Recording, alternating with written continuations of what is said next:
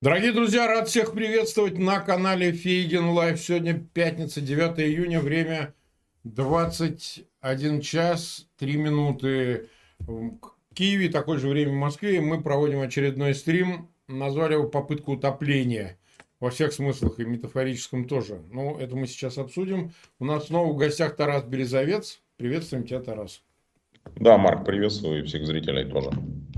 А, ты знаешь, э, мы, конечно, планировали говорить о, собственно, взрыве дамбы, который произвела, так сказать, Москва Каховской, э, но в контексте, собственно, контрнаступления, о котором сейчас много чего говорится и со стороны со стороны официальных лиц Министерства обороны, сам Путин сегодня это прокомментировал, но и, разумеется, в западных изданиях появляется информация относительно начала контрнаступления. Мы все это вместе в контексте произошедшего и будем обсуждать. Я думаю, что это более чем уместно и более чем своевременно. Так вот совпало с пятничным эфиром. 13 а, с лишним тысяч нам нас смотрят. Пожалуйста, ссылки на этот эфир размещайте в своих аккаунтах в социальных сетях, группах. Почти 6 тысяч поставили лайки. Не примите воспользоваться возможностью тоже поставьте лайк этому эфиру и обязательно подпишитесь на канал Фейгин Live, так же, как и на канал Тараса Березовца. В описании к этому видео по имени Тарас Березовец проходите и подписывайтесь на канал нашего товарища Тараса. Вот смотри, а, давай так вот начнем разговор. Потому что, ну, я вот сейчас следил за всем, что появляется относительно того, что на южном направлении, на Орехово идут бои, а, интенсифицировались и на других направлениях они. Давай вот так поставим вопрос. Сейчас вот то, что происходит, подтверждает то, что они взорвали дамбу, зная, возможно, обладая информацией о том, что на направлении на Херсон готовится еще один удар со стороны ВСУ в рамках контрнаступления. То есть это происходящие прямо сейчас события, это подтверждает, на твой взгляд, или нет? Ну, Марк, мне кажется, что э, уже сейчас практически у всех адекватных людей не осталось никаких сомнений относительно того, что взрыв э, Каховской ГЭС был осуществлен э, российскими оккупантами. Для этого все больше и больше свидетельств появляется, и поскольку это было крайне э, надежное инженерное сооружение, построенное во времена СССР с расчетом на прямое попадание э, ядерного заряда, взорвать его, уничтожить можно было только изнутри. Э, собственно говоря, что и произошло. Э, и восстановление подобного сооружения, мало того, что оно будет э, стоить э, астрономическую сумму, точно свыше 1 миллиарда долларов, оно еще и займет, вот по оценкам Укргидропроекта, организации профильной, порядка пяти лет, при, даже при современных строительных технологиях. Конечно же, э, соблазн уничтожить э, дамбу, э, тем самым сорвал украинское наступление, был велик. Но ты знаешь, я вот общался со специалистами подрывного дела специально перед нашим эфиром. Как говорится, взял помощь зала да, в, этой, в этой истории. Вот. И мне специалисты однозначно сказали, во-первых, то, что э, скорее всего в данном случае мы имеем дело в буквальном смысле с головотяпством, а попросту говоря, с рукожопостью российских подрывников. Задача, вероятнее всего, с большой долей вероятностью, не была разрушить всю дамбу, а была разрушить только шлюзовую камеру, тем самым создав э, определенный потоп и создавая проблемы для форсирования подразделениями вооруженных сил Украины. Они, скорее всего, не намеревались взорвать всю дамбу в целом. То есть их намерение было создать э, утечку серьезную, которая должна была помешать э, контрнаступлению. Но э, в данном случае есть большие шансы, я, мы не можем утверждать, большие шансы того, что они, э, как всегда, налажали. И команда, которая была отдана исполнителями, была выполнена через, эм, э, скажем так, э, одно известное место. И есть большая вероятность того, что в самой дамбе, э, помимо заложенной взрывчатки, которую они заложили, точно мы знаем, еще осенью минувшего 22 года, угу. также мог находиться поскольку она была внутри пола, это машинное отделение, там, скорее всего, находил, находились их склады БК, которые в итоге и сдетонировали и привели к вот этому полномасштабному разрушению. Это ни в коем случае не отменяет факта э, Конечно. военного преступления, не отменяет факта того, что они не нанесли э, астрономический ущерб э, экологии. Сегодня четвертый день этой трагедии. Э, многие люди, которые пытаются спастись, находятся под постоянным обстрелом. Мы знаем, что они поставили блокпосты, они забирают у людей резиновые лодки. Даже на левом берегу те волонтеры, которые пытаются помочь людям, спасти их, э, э, у них забирают любые плавсредства, не дают, а людей, которые пытаются уйти на правый берег, который контролируется Украиной, они просто расстреливают. Понятно. То есть, ну, я, в принципе, считаю, что, извините, там, типа, переборщили. Вот, много взрывчатки положили, не знаю, что сдетонирует. Это вообще ничего не отменяет. А для нас важно вообще, да. здесь, да, ну это вообще даже это смешной разговор. Ой, извините, ладно, ну чего вы обижаете? А вот, это вообще не играет роли. Здесь для нас вот сейчас даже уже важнее это вообще опция по умолчанию, потому что они взорвали, вообще сомнений нет. Это только на дебилов рассчитаны разговоры про то, что там оно само, еще что-нибудь и так далее. Мы все-таки пытаемся понять их логику. То есть все равно, на твой взгляд, они даже, пусть рукожопо, так сказать, заложили, но они делали это сознательно с точки зрения того, чтобы воспрепятствовать значит, этому направлению ходу контрнаступления да. сил ВСУ. Абсолютно. То есть, значит ли это, что они, ну, возможно, получали разведданные, возможно, это со спутников, еще что-то, они понимали, что идет накопление – на этом участке или там в соседних участках, ну, в общем, в Херсонском направлении, с тем, чтобы э, это направление было задействовано в контрнаступлении сил ВСУ. Вот правильно ли мы понимаем эту связь? Они видели для себя определенную опасность в том, что именно на вот этом южном направлении будет большая вероятность э, десанта подразделений украинской армии. Э, более того, я тебе скажу, в э, этой части, которая находится уже за Каховским водохранилищем, которая сейчас, естественно, обмелела, там было минимум две точки, где можно было в достаточно короткое плечо и достаточно небольшое расстояние можно было построить две понтонные переправы. То есть при условии огневого превосходства, артиллерийского превосходства подразделений ЗСУ на этом направлении, при условии, если бы это все произошло, можно было легко отогнать, уничтожить их огневые позиции, уничтожить, скажем так, Э, их склады э, с БК и э, отодвинуть их артиллерию дальше. И таким образом можно было очень быстро развернуть две понтонные переправы, по которым быстро переправилась бы уже тяжелая бронетехника, она уже оказалась непосредственно на том берегу. Поэтому это, вероятнее всего, ключевая причина того, почему они пошли на это тягчайшее военное преступление. Еще раз повторю, факт того, что, возможно, они переборщили, это всего лишь предположение, не отменяет Безусловно. факта того, что это сделано намеренно, совершенно намеренно. Они это делали а совершенно осознанно, по приказу, и это не отменяет факта тягчайших преступлений, убийства мирных граждан, которые произошли в результате э, этого наводнения, и также последовавших затем событий. Так, Давай теперь еще поговорим тогда о ходе, если считать то, что происходит сейчас, неким фазой контрнаступления в связи вот с этим попыткой утопления, как мы вынесли в заголовок вот это предположение. Значит ли это, что э, вот сейчас то, что развивается, опять же, по заявлениям российской стороны, потому что э, официальные лица в Украине, они этого не объясняют, не детализируют, не подтверждают, не опровергают. Ну, то есть, говорится в общих словах, но, тем не менее, информация и у сторонних источников говорит о том, что э, на Орехово, на направлении на Запорожье, двигается техника, двигается личный состав СУ, и предпринимается попытка, попытка пройти первую значит, линию позиций Говорят, она то ли пройдена, то ли отброшенной силы, то ли остановлена. В общем, ничего не понятно. То есть, получается, было более выгодное направление на Херсонском, Херсонское, но пришлось ввиду вот этих действий, самый канун контрнаступления, возможно, опять же, мы предположительно говорим, пришлось двигаться тогда на Запорожье. Вот так можно сказать, как на твой взгляд?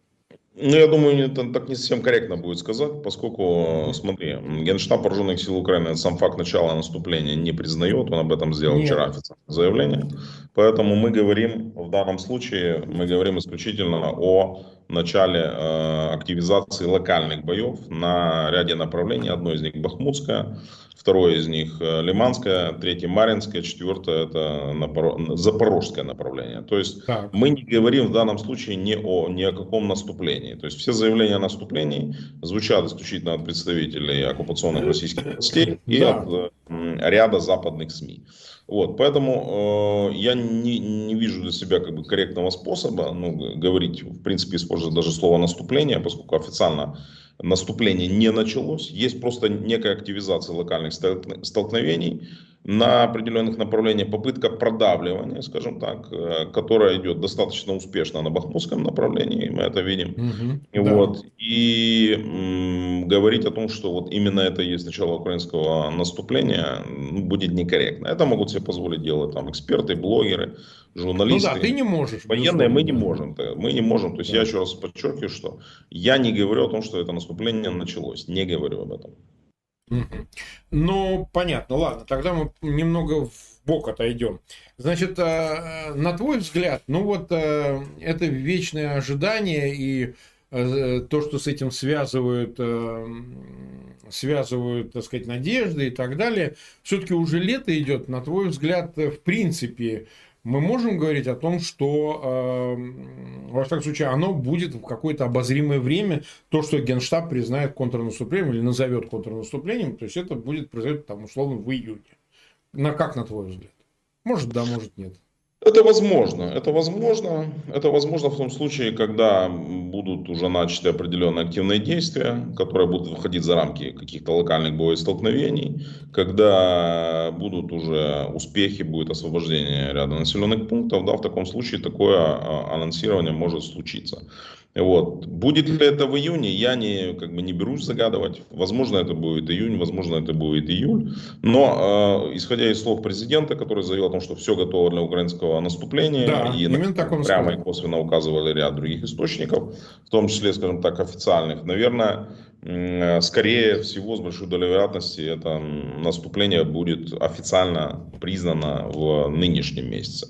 Вот. Тем не менее, мы должны понимать, что любая наступательная операция, она не происходит одномоментно. Вот нет такого, знаешь, как там вот там сработали пушки на там, длине там, полутора тысяч километров, пошли вперед войска. Нет, это все на самом деле происходит совершенно иначе. Давай вспомним глубоко разрекламированное российское наступление, которое анонсировалось ну, да Заранее они говорят, что вот сейчас, и их военкоры все в этом кричали. И чем оно закончилось? Пшиком. А закончилось захватом всего лишь Ничем. двух более-менее таких вот средних населенных пунктов, даже не крупных, это вообще уровня райцентра, Солидар и Бахмут. Все. Все остальное это, это небольшие села, поселки, хутора, которые были скажем, выдавлены, но за которые они заплатили непомерную цену, положив десятки тысяч убитыми в результате так называемого наступления, которое началось если мне не изменяет память, где-то, по-моему, 15 декабря 2022 года. И э, они официально даже не заявляли о том, что вот сейчас наше наступление закончилось. Ну, приблизительно эта фаза наступления, она закончилась в мае месяце, когда э, официально они уже взяли город Бахмут. То есть приблизительно оно длилось где-то порядка пяти месяцев. То есть пять месяцев. Так, да. И результат никчемный, совершенно никчемный. Положены десятки тысяч убитыми, уничтожены тысячи единиц техники, бронетехники. Вот, в первую очередь, э, десятки самолетов сбиты, сотни сбиты, уничтожены БПЛА и результат пшик по факту, понимаешь? Поэтому э, в нашем случае это наступление, оно может, если мы так говорим, я так осторожно скажу, оно может длиться от э, нескольких недель до нескольких месяцев. То есть вполне возможно, что оно будет длиться все лето. Вполне возможно, что оно будет длиться в течение всех трехлетних месяцев. Может, эта операция пройдет быстрее. Например, э, Балаклавская изюмская наступательная операция, в ну, которой да, да. принимала участие моя бригада спецназа и э, э, ваш покорный слуга, она длилась всего лишь 6 дней. Всего лишь 6 дней, в результате которых была освобождена вся территория Харьковской области. Да? Херсонское наступление чуть дольше длилось. Вот, оно длилось там совокупно ну, порядка двух месяцев наступательная операция. Но тем не менее, ну вот, вот так было. Поэтому, если это начнется в июне, вполне возможно, что эта операция, еще раз повторю, это предположение может длиться э, в зависимости от достигнутых результатов от нескольких недель до нескольких месяцев. Так, нас 45 тысяч смотрят и больше 13 тысяч поставили лайки. Не забывайте, нам важно, чтобы распространились э, ссылки на наши эфиры. Посмотрите, где есть возможность их разместить. Кто-то в мессенджерах, кто-то в своих аккаунтах в социальных сетях. группах. Обязательно это сделайте. Не забывайте подписываться на канал Фейгин Live и на канал Тараса Березовца. В описании к этому видео по его имени можете пройти, подписаться там. Вот смотри, возвращаясь к дамбе. Можно ли, исходя из того, что мы с тобой обсудили, а, как многие эксперты, некоторые эксперты говорят о том, что это в том числе еще и сигнал с взрывом Каховской дамбы для Запада, что вот мы как бы безбашенные, мы можем, вообще говоря, и Запорожскую АЭС, атомную станцию, взорвать реактор, можем вообще еще что-нибудь. Давайте остановите это все, прекратите это все, давайте перемирие, переговоры, надавите на Киев. Насколько повышается вероятность их такого непредсказуемого поведения по части такого рода техногенных э, аварий, которые они устроят ну, произвольным образом, на твой взгляд? Повышается это, не повышается, вероятно? Ну, смотри, то, что это был, безусловно, демонстративный жест, это абсолютно очевидно. Это игра на повышение ставок. Более того, президент Зеленский предупреждал еще в октябре минувшего года о том, что россияне планируют взорвать э, дамбу Каховской ГЭС. И судя по тем данным, которые мы получаем, взрывов было два. То есть были заложены два э, крупных взрывных устройства. Речь идет, чтобы вы понимали, то есть э, подобное инженерное сооружение взорвать необходимо несколько тонн взрывчатки. То есть попасть никак случайно она не могла. Версия о том, что эту дамбу взрывали извне, то есть закладывали ее якобы водолазы, она не выдерживает критики. Ну, поскольку дамба строилась как раз таки с расчетом внешнего э, воздействия, в том числе и в результате э, волны, в результате взрыва.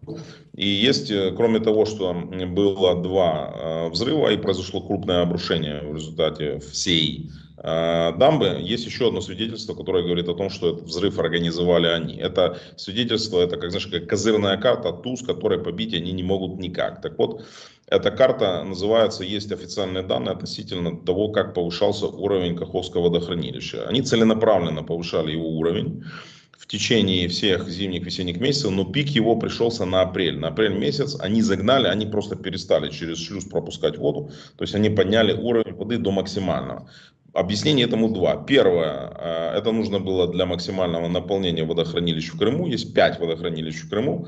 И, кстати, Аксенов в результате э, эфира э, «Россия-24» по сути проговорился. Он сделал признание для Гааги. Я его выложу в своем телеграм-канале.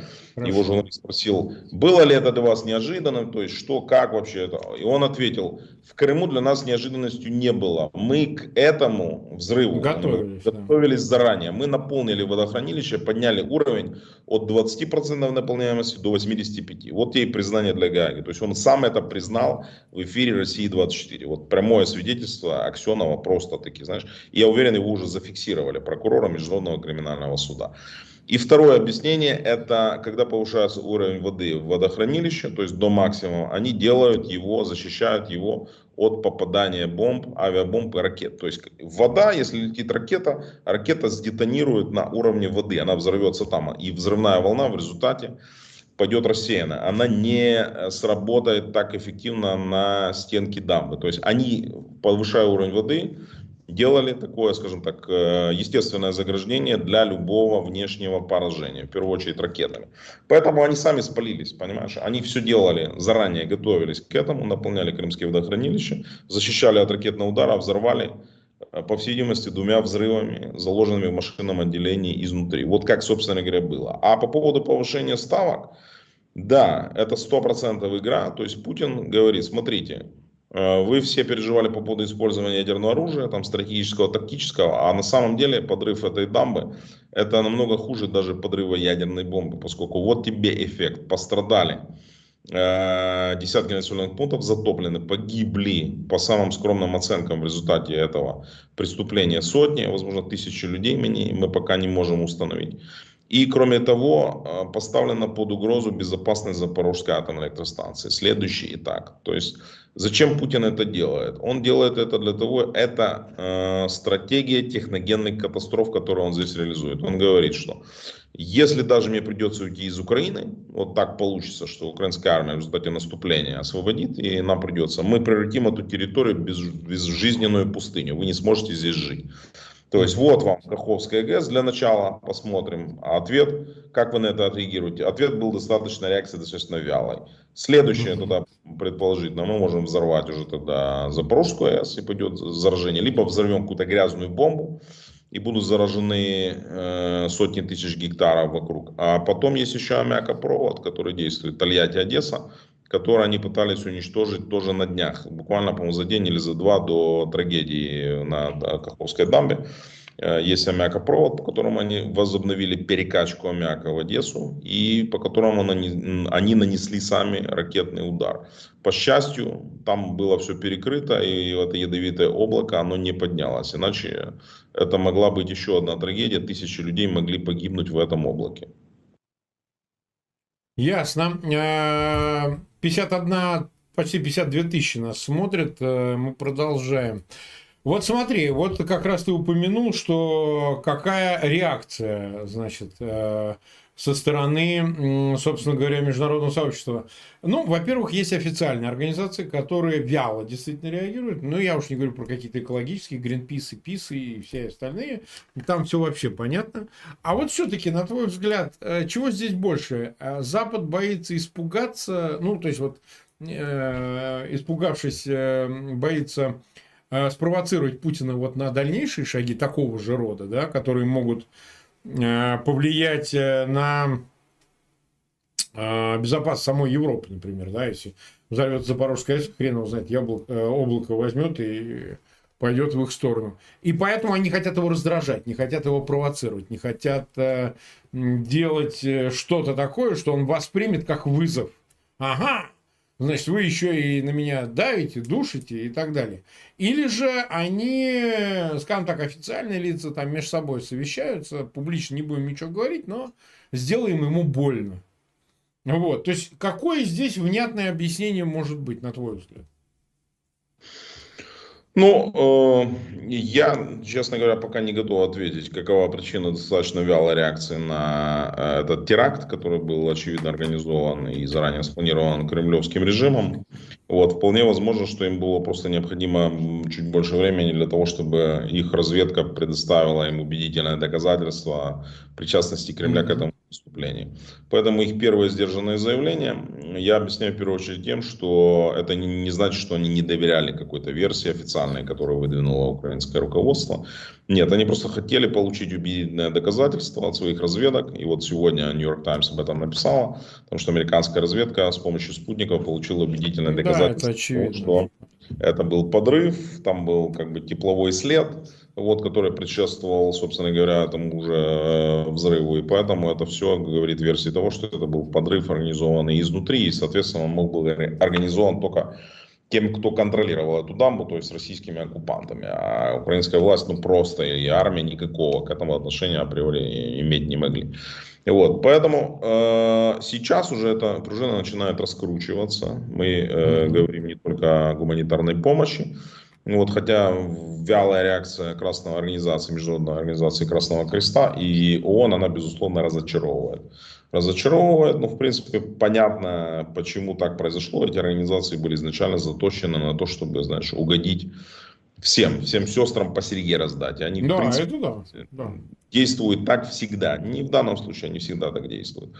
Вот. А, кроме помощи в восстановлении этой самой дамбы, э, что, естественно, Украина э, в этом очень остро нуждается, из-за того, что это очень сложное сооружение, очень дорогостоящее, нам необходима э, также очень серьезная поддержка в расследовании этого преступления, поскольку я понимаю, что расследовать последствия этого преступления, пока мы не освободили всю территорию, мы не можем. То есть мы не можем установить всех фактов гибели людей, разрушения, потери имущества, там огромный пласт на самом деле исторически пострадал, поскольку в этом районе огромное количество, в том числе памятников античности, скифских могил находятся, вот, э, в том числе и музеи, и художественные, которые уничтожены полностью, вот, поскольку они полностью затоплены и они не будут подлежать восстановлению. Вот, поэтому э, и, и включать это только материальным ущербом, это будет некорректно. Надо говорить об огромном факте и экоцида, это огромнейший да, ущерб экологии. Цивилизационный огромный ущерб, ущерб, потому что действительно... Классу, да, историческому, который они нанесли. Вот. И, в принципе, вот эта варварская тактика, она для них на самом деле не, не нова. Они всегда привыкли воевать таким образом, уничтожая все, на чем они, э, все, что стоит у них на пути. Мы помним, что фактически ну, пришлось всю Европу, которую они освобождали, всю Восточную и Центральную Европу, ее пришлось просто восстанавливать часто из э, пепла. Они прошли огнем и мечом и Восточную Пруссию, и Польшу э, прошли, и Словакию, и Чехию, и поэтому Германия была уничтожена просто варварски. Э, вспомним, что они оставили от Берлина. То есть шрамы до сих пор от этой войны до сих пор заметны, которые специально были оставлены немецкими властями. Ну, то есть они действуют так всегда, всегда.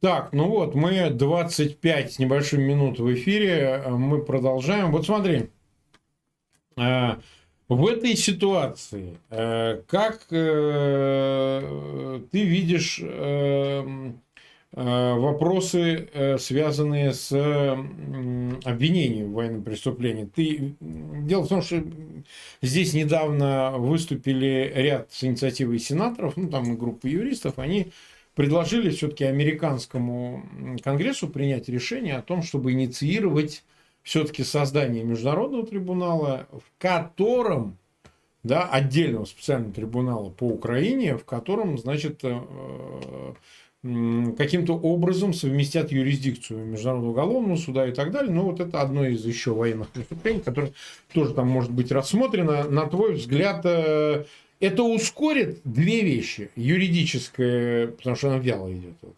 юридические вопросы, связанные с военными преступлениями режима, и вопрос реакции в части поставки вооружений. Ну, вот логично же предположить, что если дать ракеты Томагавк, то они еще 10 раз подумают, что делать с... Дать Томагавки именно Украине, потому что ну, ей терять нечего, а она в следующий раз хуйнет прямо по Кремлю или еще куда-нибудь. Ну, если вы... То есть, логика следующая. Ну, вот нам дали такие ракеты. Если вы еще раз что-нибудь взорвете такое, ну что, вы нам не оставите никакого шанса. Мы вас просто всех убьем вместе, э, вместе там с семьями и так далее. Просто фиганем ракеты. Ну, вот такая, я огрубляю, естественно, утрирую это все. Но логика такая. То есть, если реагировать вот так, то, может быть, оно как-то и поможет. Ну, и первое, вот это юридическое последствие. Потому что Почему о нем надо говорить? Э, за каждым таким преступлением, понимаешь, если будет реакция, как в случае с детьми в депортации, я доподлинно знаю, что Путин очень рефлексирует, нервничает по поводу, что он остается военным преступником, на него ордер и по детям. Статья 8 римского статута очень неприятно, как бы, что вот он детишек, значит, выводил из Украины. То есть это все-таки вызывает какую-то нервозность, и они там пытаются как-то ре... реактивно, правда, реагировать на эту ситуацию, пытаются ее как-то решить, там Папы Римского затягивают это все, ну и так далее. Вот как ты это видишь? Ну, Путин э, по своему первому образованию юрист, как мы помним. И он, да из него такой же юрист, как из меня, солист Большого. Я, ну, я говорю, Безусловно, с сарказмом, да. Но это значит, что он достаточно болезненно рефлексирует на любые юридические обвинения. Он очень любит ими бросать в лицо, обвиняя там, значит, в военных преступлениях бывшей Югославии, рассказывая, а они сами, значит, там развязали войну в Косово, значит, они все это виноваты. Ну, это да. И 8 лет бомбили Донбасс, и вот сейчас наступит за это, значит, ответственность. Но да, я с тобой согласен, он, он очень болезненно реагирует на любые обвинения. Точно. Э, и мы видим что его просто допекло вот это обвинение Международного уголовного суда и преследование, то, что он был объявлен вместе с э, омбудсменом по правам человека, ребенка в России. Вот, и это его очень сильно ну, не дает ему спать спокойно до сегодняшнего дня. Поэтому любые расследования он будет воспринимать крайне болезненно, крайне болезненно, пытаться им препятствовать. Ну, в конечном итоге э, всю его боль показывает то, что Следственный комитет РФ возбудил уголовные дела да. против значит, судей Э, Нет, извини, и, прости, пожалуйста, что я тебя перебиваю. Он тут же позвонил э, Эрдогану и начал кричать, да. что это проклятый киевский режим. Что ты суетишься, хочется спросить. Что ты суетишься, да? Он суетится. Вот что является показателем. Он сам суетится, всем рассказывает, это не я, это не я. Извини, что перебил, да. Да ничего, да, абсолютно. То есть, в принципе, есть вот эта э, пословица, которая четко аргументирует на его... На варе и шапка горит. Да, на варе и шапка горит. Поэтому, да, он, последствий он, безусловно, боится. Он понимает, что вся эта история затеянная, она в конечном итоге заводит его все больше и большей и более опасный э, правовой тупик. Вот, а он же как бы хочет э, эту ситуацию отмотать. Не зря на этой неделе э, этот мелкий гаденыш э, Лукашенко неожиданно ага. опять стал заявлять о том, что мы же хотим переговоров на самом деле. Вот, все как бы война по расписанию, а мы хотим переговоров. То есть Беларусь и Россия по-прежнему хотят сесть за стол и начать договариваться, как нам заканчивать эту войну. То есть это же понятно, что сигнал идет не от Лукашенко, сигнал идет от ну, Путина. Разумеется. Вот. И то, что он звонит, а звонить ему практически некому, ну, кроме э, Лукашенко, вот он уже не может уже там не позвонить э, ни тому же Пашиняну, да, ни главам среднеазиатских республик, поскольку никакого понимания в глазах того же такая он точно не найдет. Поэтому он звонит старому другу Эрдогану и плачется ему в жилетку, рассказывая, значит, как вот э, с ним подло и нагло поступают эти мерзкие англосаксы. Но это еще одна фишка, фантомная боль которая постоянно выказывает и Путин, и Маша Захарова, и Лавров, вот у них какой-то пунктик, значит, по поводу англосаксов, о том, что они нагло и цинично, значит, все это Россию пытаются каким-то образом построить и э, поставить ее на э, место. Э, поэтому да, что касается того, будет ли, ты спрашиваешь, будет ли нанесен удар томогавками, ну я в это безусловно не верю, я не вижу для этого никаких возможностей. Вот, по понятным очевидным причинам Запад не хочет э, триггернуть Путина на начало Третьей мировой войны, хотя я отношусь к тем экспертам, которые считают, что Третья мировая война уже идет, идет полным ходом. Mm-hmm. И в Украине в том числе, Украина это не единственная на самом деле площадка, а война в Сирии, то есть что это, да, а война в Афганистане, которая закончилась поражением США. Украина, это все и есть составные части Третьей мировой войны. То есть нам бы хотелось закрыть глаза и сказать, нет, это не она, это так, просто какие-то локальные конфликты. Но, к сожалению, так ли это или нет, мы сможем узнать только тогда, когда эта третья война отгремит и закончится. Но ну, я считаю, что, опять же, что она уже фактически идет. Поэтому повышать ставки, вывод, Запад военным путем не будет. Вот, кроме увеличения военных поставок Украине, э, Путину, наверное, опасаться нечего в данной истории. Я имею в виду введение войск, пока, несмотря на заявление бывшего генсека НАТО Э, Расмуссена, я не вижу пока оснований для серьезного беспокойства, что НАТО каким-то образом в этот конфликт непосредственно будет втягиваться. Угу.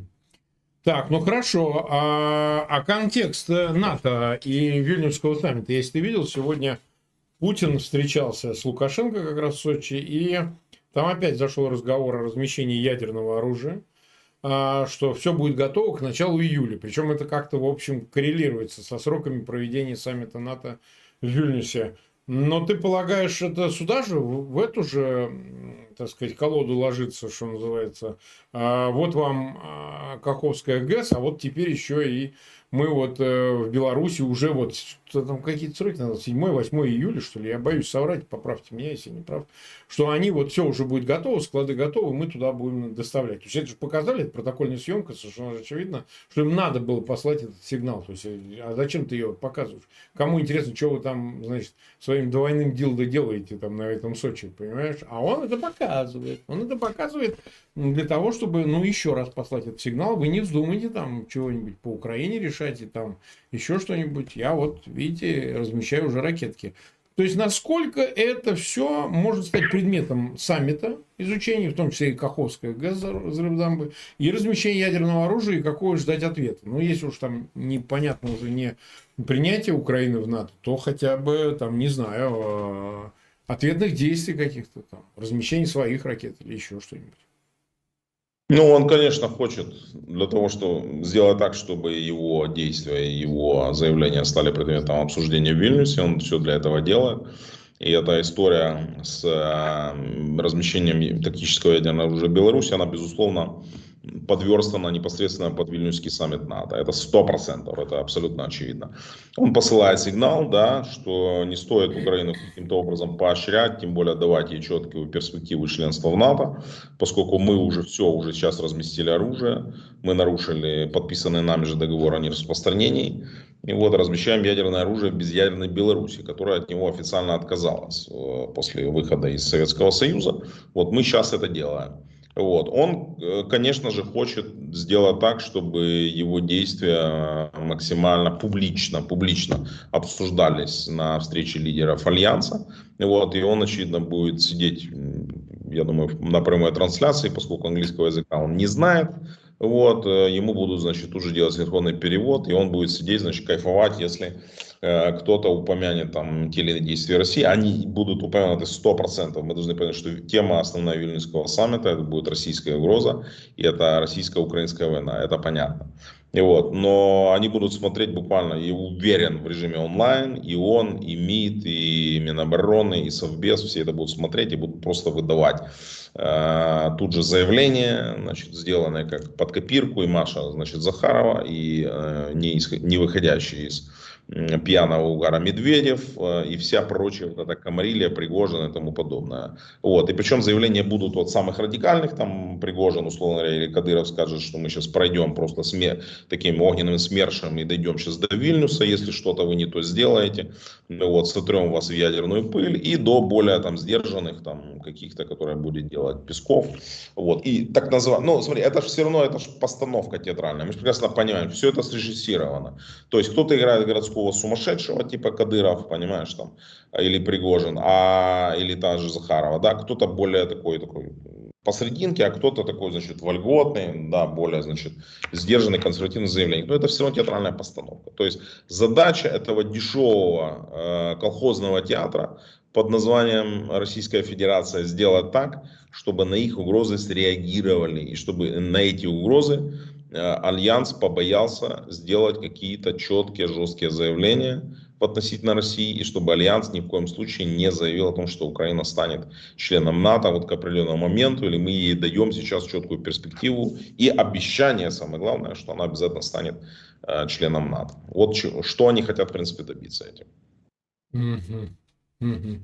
Хорошо. А на твой взгляд, э, вот э, все последние события, особенно с Каховской ГЭС мы не видим, собственно, и реакции Китая, который так претендовал на э, свою роль в урегулировании, и мы с тобой обсуждали их спецпредставитель Лю и так далее, а почему, собственно, их не слышно э, с их реакцией, потому ли, что они все понимают, либо и поддерживают Москву, либо ну, не считают нужным обозначаться. Тогда не очень понятно, если вы не реагируете на повестку, тогда с чего это вы являетесь, ну, неким арбитром в этой ситуации. Вы, понятное дело, значит, часть этого процесса со стороны России получается так. Кстати, вот эти последние заявления Лихуэя, они вообще были какие-то диковатые. Вот мы с тобой говорили, что много смыслов, ты сам говорил, может означать в силу мандарин такой язык, да, значит, иероглифический, что тысяча смыслов, там один иероглиф, да. Но, честно говоря, вот его откровенные эти прямолинейные заявления, что надо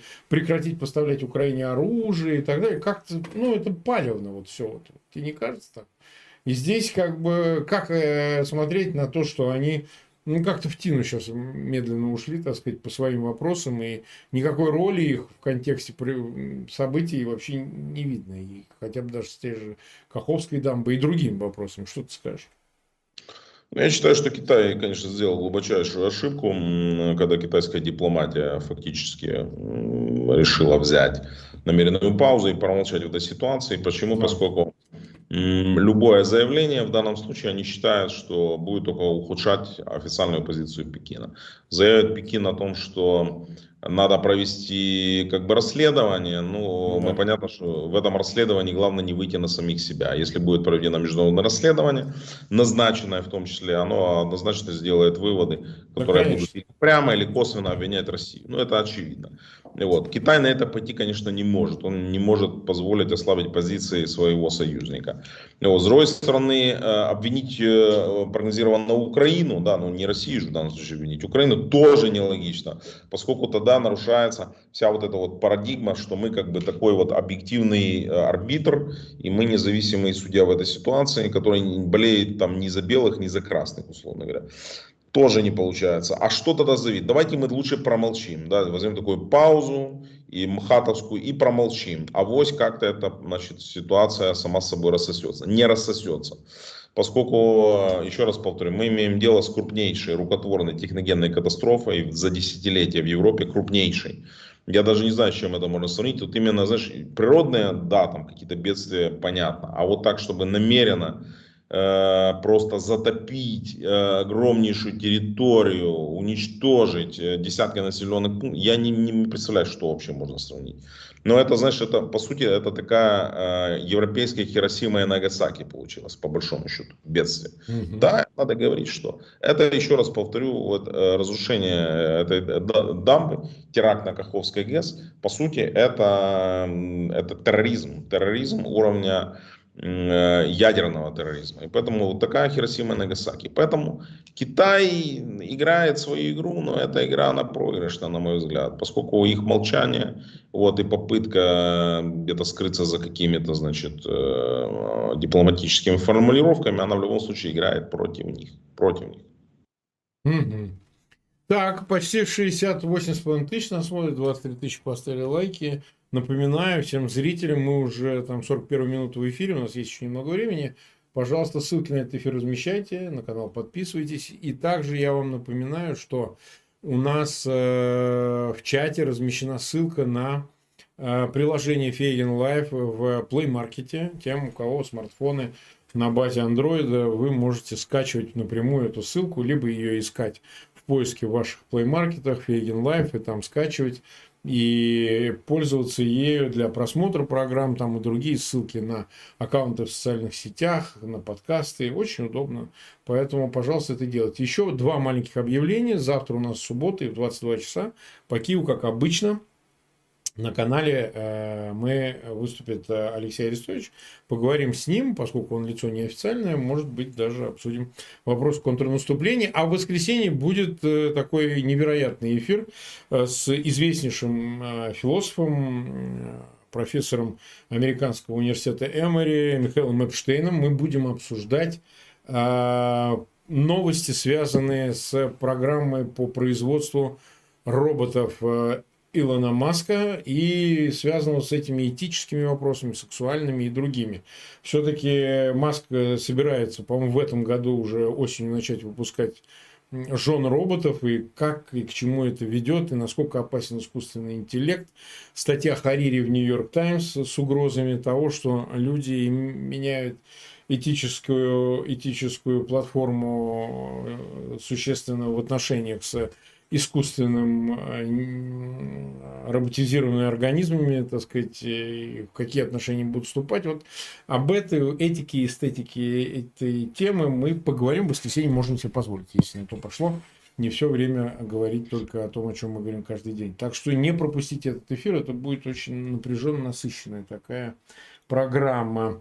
Ну вот смотри, э, давай еще поговорим о последних событиях, связанных вот с тем, что происходит, скажем так, в российском военном и политическом руководстве, потому что ну, Пригожин э, не перестает, продолжает, так сказать, свой этот бесконечный фестиваль, э, при том, что как-то он немножко выдыхается, но все равно он продолжает э, на своей волне пытаться демпинговать военное руководство, сваливая на них вину за все, там, снимая часть себя. Вот. И мы видим, что в конце концов ну, на фоне происходящих событий вот в Белгороде активностью РДК и Легиона э, Свободы России и рядом других событий. В общем, все это выглядит э, так, как начинающийся заговор, но не успешный. Вот выразимся так. Буквально, по-моему, Блумберг или кто-то опубликовал материал о том, что российская элита при всем недовольстве войной все-таки не готова открыто выступить против Путина, несмотря на череду, если ты видел заявлений, там выступил Затулин, сказал, что ничего мы не добьемся, ничего нет и ничего не будет в Украине. Да, ну там он говорил о целях спецоперации, о демилитаризации, денацификации. Симонян выступил практически с тем же, ну вот типа нас не хотят, но и не надо. Значит, давайте проведем референдум, кто хочет, кто не хочет жить. Ну, она в своем наборе ртом работает. Вот, значит, э, ну, там есть еще более мелкие такие же свидетельства принципе, надо сказать, что эта вся атмосфера, она явно не способствует э, э, значит, мотивации хоть военных, э, которые сейчас на фронте, хоть политического истеблишмента. Как ты видишь эту ситуацию в развитии некоторым до конца года, вот сейчас, что будет происходить? Усилятся ли эти настроения, ну, прежде всего, в российской элите, на твой взгляд? Ну, как говорил еще Цунзы, разъединенный дом падет. Да, поэтому мы, безусловно, заинтересованы в том, чтобы подобное панические настроения в российском руководстве а, и политическом, и военном, и бизнесовом, они ширились для того, чтобы э, центробежные тенденции увеличивались, э, и мы понимаем, что для этого есть все основания, и недовольство региональных элит в том числе. Еще раз говорил, что э, вторжение российского добровольческого корпуса Легиона Свободы России в Белгородскую область, э, по сути, это найти ту самую иглу Качееву, поскольку э, разрушается один из ключевых мифов э, путинской вертикали. Он рассказывал всегда о том, что наши границы э, защищены, да, э, Россия устоит, мы, да, авторитарная, да, мы, мы, скажем так, жесткое государство, авторитарное, но тем не менее, мы выполняем свои обязательства, и наши граждане могут чувствовать себя в абсолютной безопасности, как это было во времена СССР. Вот это вот именно фантомная боль по спокойной, тихой жизни в СССР, это был один из главных мотивов, который активно э, и мифов, которые активно эксплуатировал Кремль. И сейчас этот миф разрушен, поскольку абсолютно мы видели, как РДК Легион э, Свободы России тягали, знаешь, как нашкодивших котов э, носом просто по полу, в обоссавшегося котенка, которого зовут Вячеслав Гладков, который да. бегал от самого РДК, вот не знал уже, куда ему деваться, вот кричал, взывал, Кремль все эти крики игнорировал, вот и они просто, ну, в наглую стояли там больше недели. И ничего не сделать не могли, ну, то есть они их обстреливали, но они их даже не пытались оттуда выдавить, собственно говоря, и если бы они захотели, если бы у них было чуть больше добровольцев, ну, чуть больше, это хотя бы на два батальона больше. РДК, mm-hmm. я тебе уверяю, спокойно взял бы не только Шебекина, но и Белгород, там все настолько было печально, и настолько было, э, скажем, вакуум власти и армии, что РДК, если бы у них было на два батальона больше, это всего лишь тысяча человек плюс. Они бы спокойно да. зашли, взяли и Шебекина и дошли бы еще и до Белгорода. Вот все настолько было, вот представляешь, настолько было печально. Поэтому, э, безусловно, э, у них происходят процессы. Это уже не слухи, это уже не конспирология. Они, безусловно, воюют между собой, они недовольны. Вот, на этой теме активно паразитируют и хайпует сейчас Пригожин. Вот, но такая роль, знаешь, вот есть такие, он такой вот условно говоря, вот такой вот Мефистофель, да, то есть ну, он да, да. нервы эпохи, он прекрасно чувствует, да. И он входит как нож в масло э, в тело российской власти. Он прекрасно видит, насколько все прогнило, насколько все разлазится, и он пользуется этим э, по полной программе. Его заявление о том, что если не справится официальная, значит, э, власть и армия, вагнеровцы зайдут туда и защитят, поверь мне, все это слышат, все это видят. И каждый губернатор, не обязательно приграничных с Украиной областей, а любой сегодня российского региона, это все примеряет, собственно говоря, на себя. Он понимает, что никто никого не защитит. Это зашла всего лишь ну, там, как, какие-то два относительно небольших подразделения диверсантов, подготовленных РДК Легион России. А если зайдет китайская армия, я прошу прощения, да. Да? а если зайдет туда украинская армия даже, которая туда не заходила, вот она зайдет, да, зайдет туда, будет введено ну, хотя бы пару бригад. Я тебе скажу, что если зайдет две бригады ЗСУ сейчас в э, Брянскую, Курскую область, то в принципе эти области посыпятся, они уже не будут российскими, они уже будут уже украинскими. И там можно спокойно проводить референдум о проведении БНР, там, э, КНР там, или тому подобное, или Ростов. Просто задачи такой не стояло, понимаешь? Не было такой задачи. Если бы такая задача была поставлена, еще раз говорю, вообще нет проблем никаких на самом деле. Причем взять не районные центры, не какие-то маленькие поселки, а взять областные центры.